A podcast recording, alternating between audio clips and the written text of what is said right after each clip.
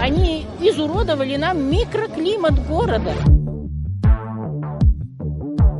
Уничтожены в большом количестве краснокнижные виды. Это, конечно, я скажу, очень страшно. Всем привет, это подкаст «Слушай сюда» проект Крым Реалии, где я, Настя Бабкова, каждую неделю приглашаю сюда в студию авторов Крым Реалии, чтобы обсудить их самые резонансные, самые важные, самые лучшие материалы. Сегодня со мной в студии Алексина Дорогань, которая делала материал о трассе Таврида и разбиралась во всех нюансах и во всех э, сферах, на которые эта трасса, трасса повлияла. Леся, привет. Привет. А, по хорошей традиции я вам хочу напомнить в начале, что вы нас можете слушать на SoundCloud, в Apple Podcast, на сайте Крым Реалии, и еще у нас есть собственный YouTube канал, он называется подкасты Крым Реалии. Находите нас в поиске, подписывайтесь и сразу же, сразу же в этот же момент жмите на колокольчик, чтобы не пропустить новый выпуск нашего подкаста «Слушай сюда». А сегодня давайте уже ближе к теме будем говорить о трассе Таврида. Итак, Леся, ты разбиралась вот буквально во всех нюансах, во всех деталях. Я выбрала три такие темы, которые мы могли бы успеть в одном подкасте обсудить. И первая из них это безопасность трассы, которая была поднята в твоем материале. Э, расскажи, что тебе удалось выяснить и что с трассой вроде бы там, ну, она действительно строится, там это очень большой российский проект в Крыму, и что пошло не так с безопасностью? Какова картина? Ну вот самое главное то, что люди уже больше года ездят фактически по строительной площадке.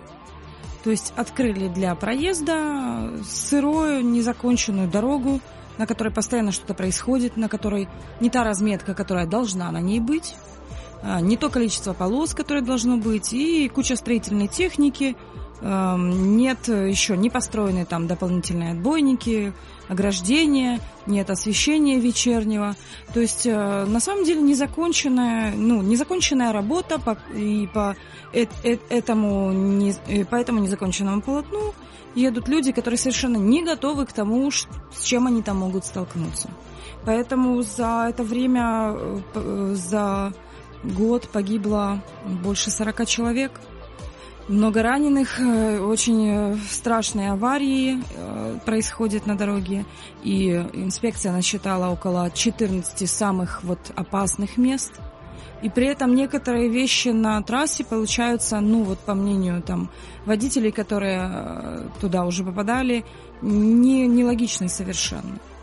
То есть блогеры, которые первый раз там проехали, первый, второй раз проехали по трассе, в итоге выкладывают свои впечатления и пишут, что вот они не могут, говорят, что они, например, не могут понять, зачем сделана сразу же разметка, как на четыре полосы, если долгое время открыты только две. То есть у тебя, например, может быть э, разрешен поворот, но на самом деле он не разрешен.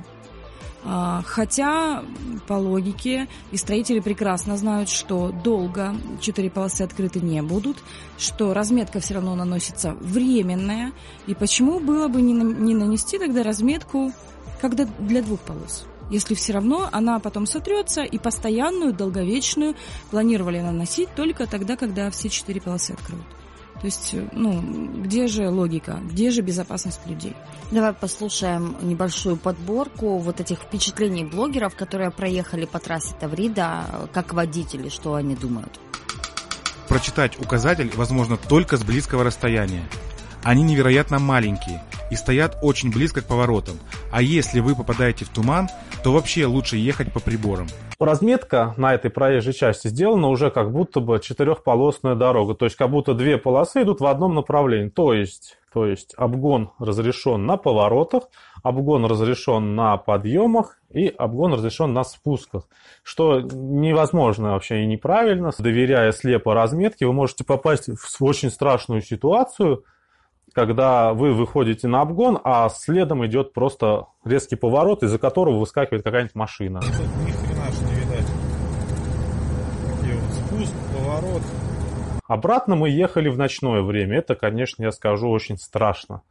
Причина аварии – это выезд на полустречное движение, зачастую здесь. Потому что идут дорожные работы, э, не везде еще есть металлический отбойник, и э, газонные бордюры, разделяющие транспортные потоки. Поэтому водителя куда-то торопятся, и, соответственно, по причине выезда на полустречного движения происходит дорожно-транспортное происшествие.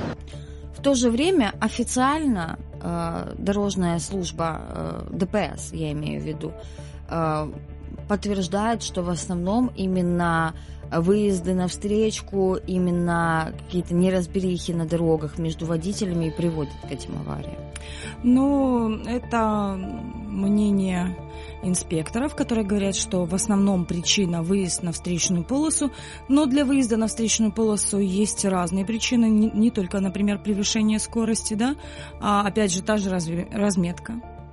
А, много, собственно, моментов, и а, общественники, и блогеры, например, говорят, что не только это вот влияет на аварии, не только, например, превышение скорости, да, на которое всегда упирают, э, всегда упирает инспекция, что, мол, не гоняйте, это стройплощадка, там превыш... нельзя ехать э, быстрее 60 км в час, не едьте быстрее. Ну, я помню, в твоем сюжете был такой материал, когда говорилось о том, что нет э, разметки и знаки слишком близко, нет разметки э, сплошной линии на э, достаточно крутом повороте, где водитель, как бы опираясь э, на правила, может подумать, что он может здесь выехать, а на самом деле в этот момент из-за поворота может выезжать э, автомобиль по встречной полосе. То есть и получается, что никто не нарушил. Да, ну, вроде бы как и виноватых нет. Еще проблема знаки маленькие. Ну вот, если знаки маленькие, их плохо видно. Нормально ли это?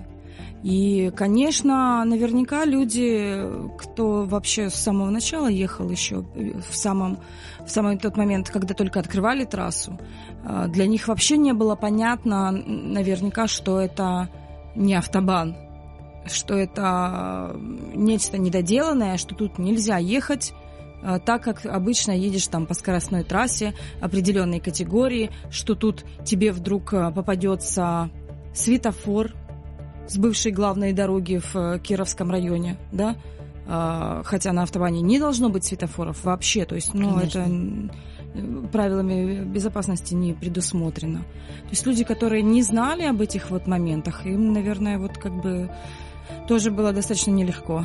Там да, один светофор, может, какой-то рабочий появиться. Да, если, да, вот севастопольские общественники вспоминают о том, что водитель э, ударился об каток, который не был никак отмаркирован, что тут строительная техника стоит на дороге. А, то, что еще нет освещения, ну вот многие очень сильно не советуют ездить там ночами, потому что освещения нет, ты вообще, ну, все время сюрприз какой-то можешь получить нехороший, да, когда плохое освещение. Но опять же, как э, любой недострой, получилось, что нет отбойников, нет туалетов, нет заправок. И люди, которые э, там ехали, например, в ожидании, что вот по указанию здесь должна быть АЗС, там по указателю, да, а ее нет. Они, например, не а взяли бензина. поставили? Э, да, указатель есть, а бензина еще нет. Вот, и То приходилось... наперед уже все Да, кому-то приходилось вот, э, ну, останавливаться и каледовать, вот просто просить на трассе бензин у людей. Но это на самом деле вообще абсолютно удивительно, то, что как бы еще самого объекта нет, а знак объекта уже есть. Это же может серьезно запутывать водителей. И получать, ну да, конечно. А если они какой-то да. поворот не достроят, а знак поставят, что поворот есть, то что? Ну вот так вот, э, так вот там примерно все так там и происходило. Вот весь этот год.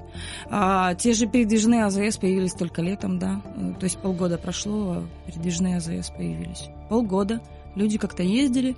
Хорошо, когда едет человек более-менее грамотный и просматривает всю информацию, которая есть об этой дороге, что там, как, с чем он может столкнуться, и может найти эту информацию. Когда только начало. Едут, да, впервые и ничего не, не прочитали, ничего не узнали, ни у кого не спросили. Вот одна женщина говорила, что ехали они там ночью, возвращались, решили поехать через э, э, ну, по Тавриде, и говорит, это было очень страшно. Ну, на самом деле, водитель-то он как бы не должен там э, собирать отзывы о дороге. Это что не парикмахера, там, я не знаю, стилиста себе ищешь. Потому что нужно отзывы о нем, о нем пособирать. Люди как? Выставил себе в навигаторе маршрут, смотришь, о, 200 километров по прямой, отлично, поедем, все будет нормально, а сюрпризы уже все эти потом как бы вылазят. Никто ж... Ну, Водитель вот... как бы абстрактно, когда он планирует свой маршрут, он не гуглит, что это за дорога, только если он там не знает, что это место, там, есть ли ямы там, например. Кстати, я гугле. Такое. Таврида э, гуглем не отображается. Э, Google соблюдает санкции, Тавриды там нет. А, то есть маршрут только не Яндекс. прокладывает э, да, да, да, да, да, да. Ее там нет, только Яндекс. А по поводу безопасности, да, получилось, что полностью спасение утопающих дело рук самих утопающих, потому что э, качество подготовки безопасности этой трассы. Вот, вот, вот такое, как мы видим, ценой больше, чем 40 жизней за год. Хорошо, а власть как-то реагирует? Вот мы уже поговорили о том, что есть как минимум там блогеры, которые идут там на десятки, которые критически отзывались о трассе и ее готовности. Есть э, люди, которые просто там оставляли свои какие-то отзывы, делились впечатлениями. Есть погибшие и пострадавшие в авариях. Ну, какие меры были приняты? Во-первых, э, ограничили движение, не стали туда пускать никакие рейсовые автобусы. Это первое, что было сделано. А потом а, еще появились дополнительные там знаки внимания и передвижные пост, э, посты инспекции были поставлены еще дополнительные. Вот.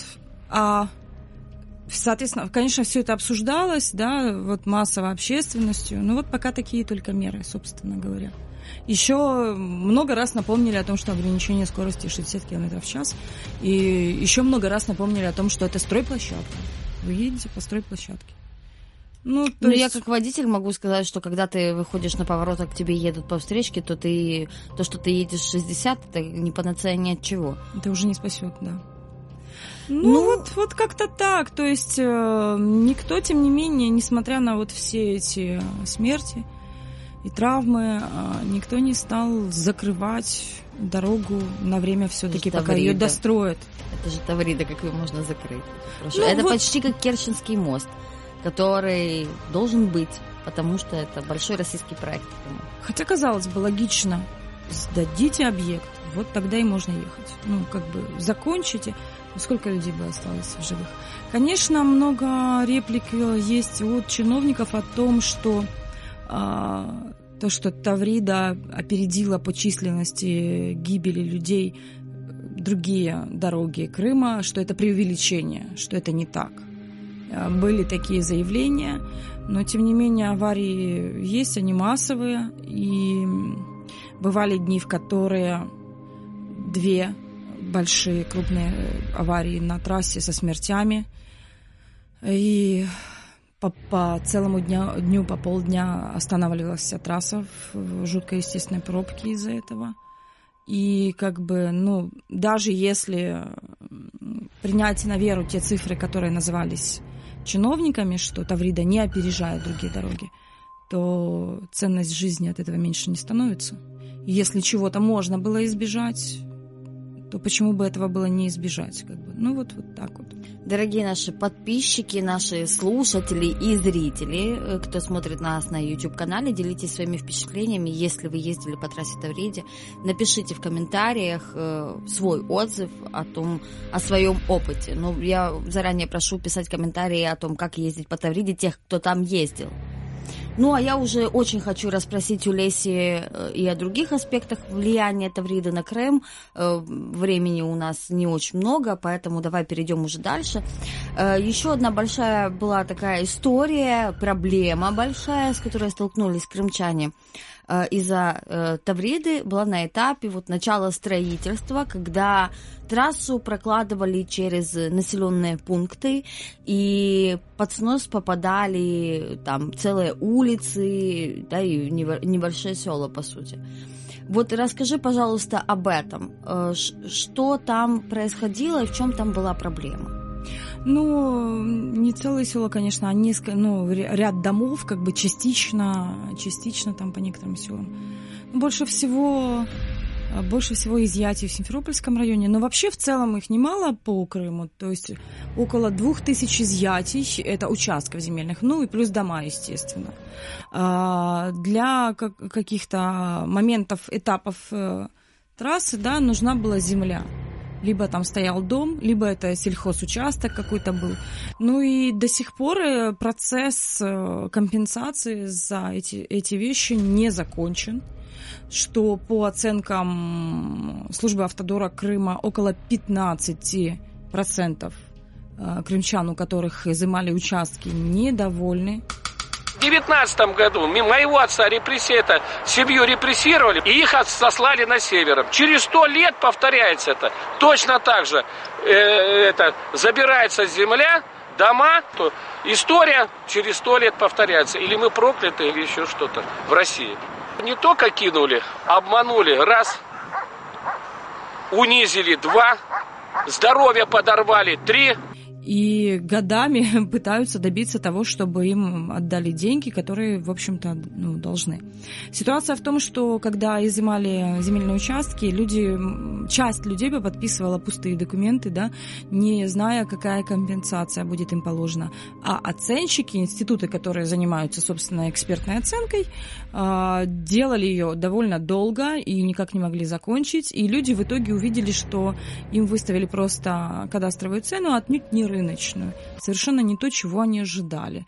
И до сих пор очень э, немало вот исков в суде, и э, в том числе тот же Автодор рекомендует недовольным обращаться в суд, и они говорят, что, мол, ну, мы сами столкнулись с тем, что оценщик некоторые участки э, ну, одинакового вида, одинаковой там площади оценивал по-разному делали независимые эксперты, которые не специалисты.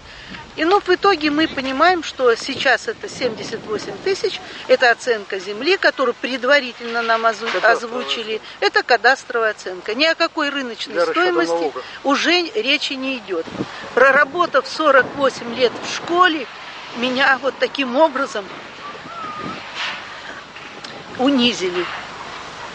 То есть, а люди же тоже обмениваются информацией, знают, что кому-то больше, кому-то меньше, а почему вдруг? И, конечно, тоже люди недовольны тем, что это не рыночная цена. Вот у тебя, например, в сюжете есть э, фермер из села Мазанка Сергей Лавров, который рассказывает о том, что э, в его случае обещали компенсировать стоимость в 6 раз меньшую реальной. Ну да, то есть люди говорят о том, что вот эта цена по кадастру, это совсем не, не та цена, по, по, за которую на рынке они могли там продать этот участок.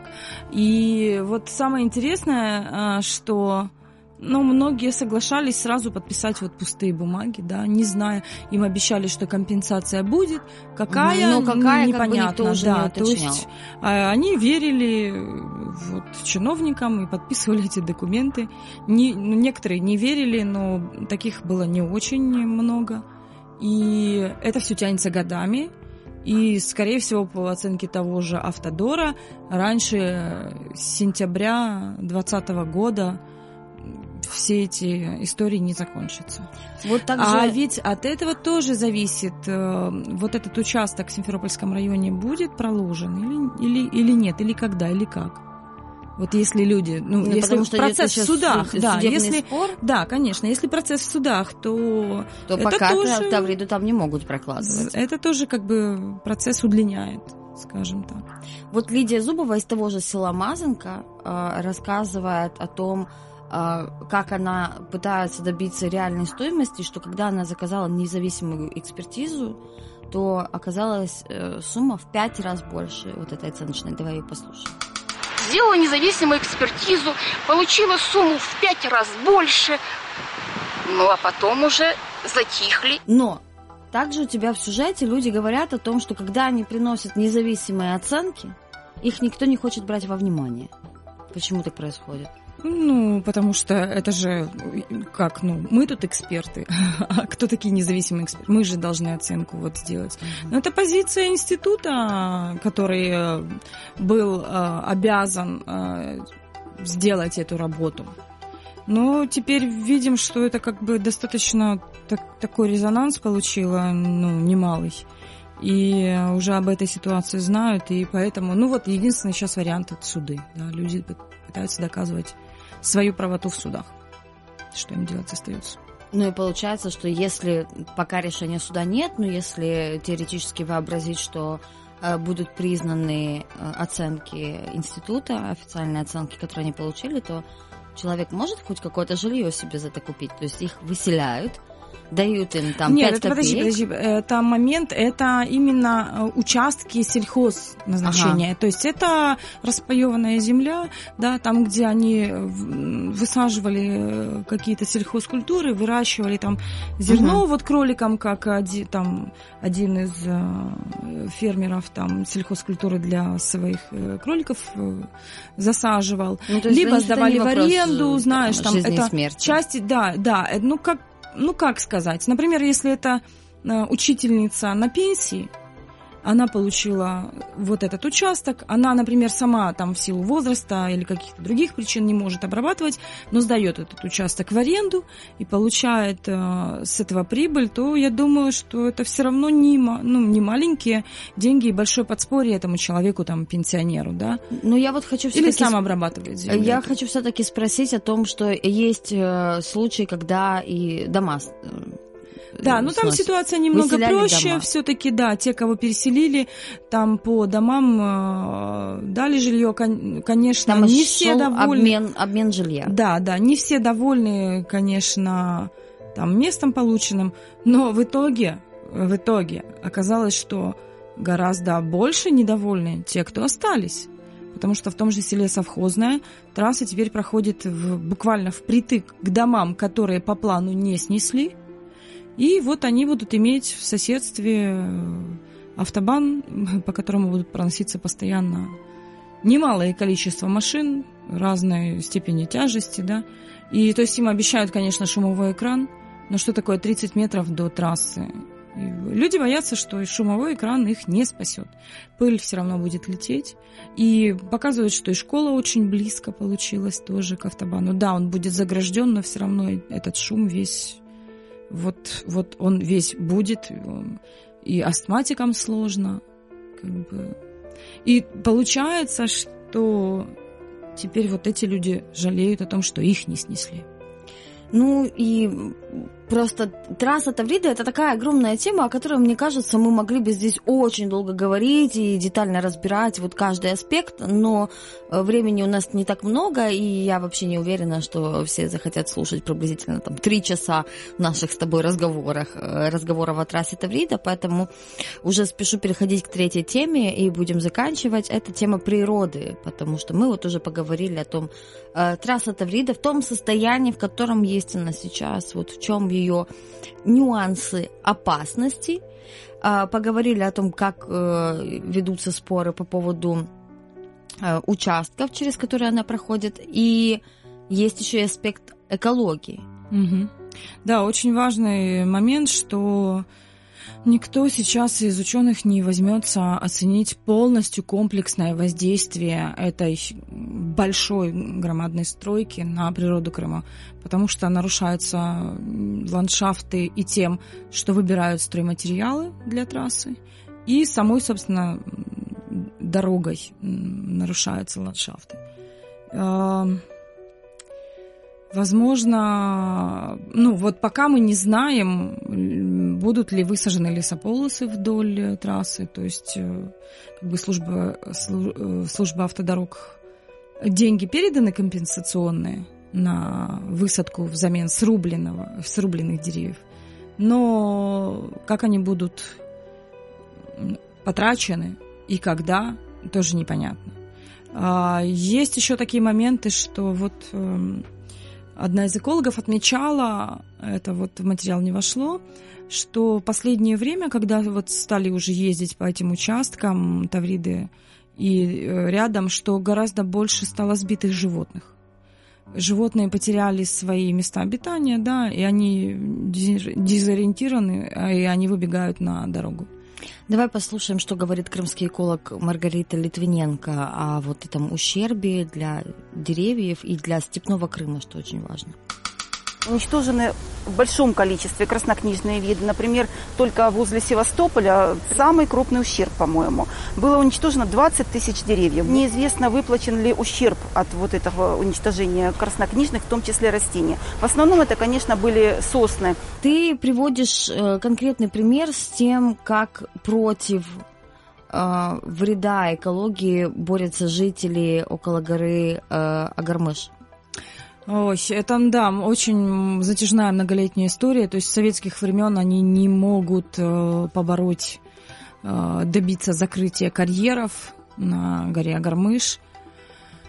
И сейчас э, снова идет там выемка стройматериалов. И... Если сейчас кто-то думает, вы подождите, подождите, причем карьер э, к трассе, то ну вот очень трасса прямо. же, да, не не из воздуха строится. Трасса строится с использованием кучи материалов, э, и щебня, и песка, естественно. Большая часть этих материалов заводит, завозится из России, потому что объемы очень большие, да, ну нужды очень большие. Но э, миллионы кубометров изымаются и в Крыму потому что дешевле они в Крыму, чем везти их из России. То есть все, что можно взять в Крыму, берется в Крыму. И, соответственно, пооткрывали старые даже карьеры, которые были там с э, лет по 20 или больше законсервированы, там не было добычи. Их сейчас пооткрывали, и э, часть из них, конечно же, находится и возле водных источников, и возле сел. А добыча ведется нередко открытым взрывным методом, и то есть, как один из местных жителей рассказывал, ну, это как землетрясение, да, там 3-4 балла, 4,5 балла, вот рядом с вами происходит землетрясение. Дома Постоянно. не все выдерживают, да, дома не все выдерживают. И тоже люди боятся, что поуходит у, поуходит у них вода из источников. А, и уже видят, что в колодцах уменьшается, а, уменьшается вода. И если там местами есть, вот, например, о, ну, озеро, если еще метр как бы вглубь, и все пробьют озеро, и вода уйдет просто глубже, в принципе. И это тоже для них большая опасность. Но как бы им дали понять, что интересы стройки ну, несколько повыше, чем интересы людей, которые живут вот в этих селах возле этих карьеров. Вот э, мне очень запомнилось, что один из жителей говорит о том, что вот эта активизация стройки, активизация добычи карьеров просто дословно изуроб... изуродовала микроклимат. Давай послушаем вот мнение жителей. Они изуродовали нам микроклимат города. Добывают вот, разрушают, чтобы она досталась детям детей. И всем ветрам открылся старый Крым.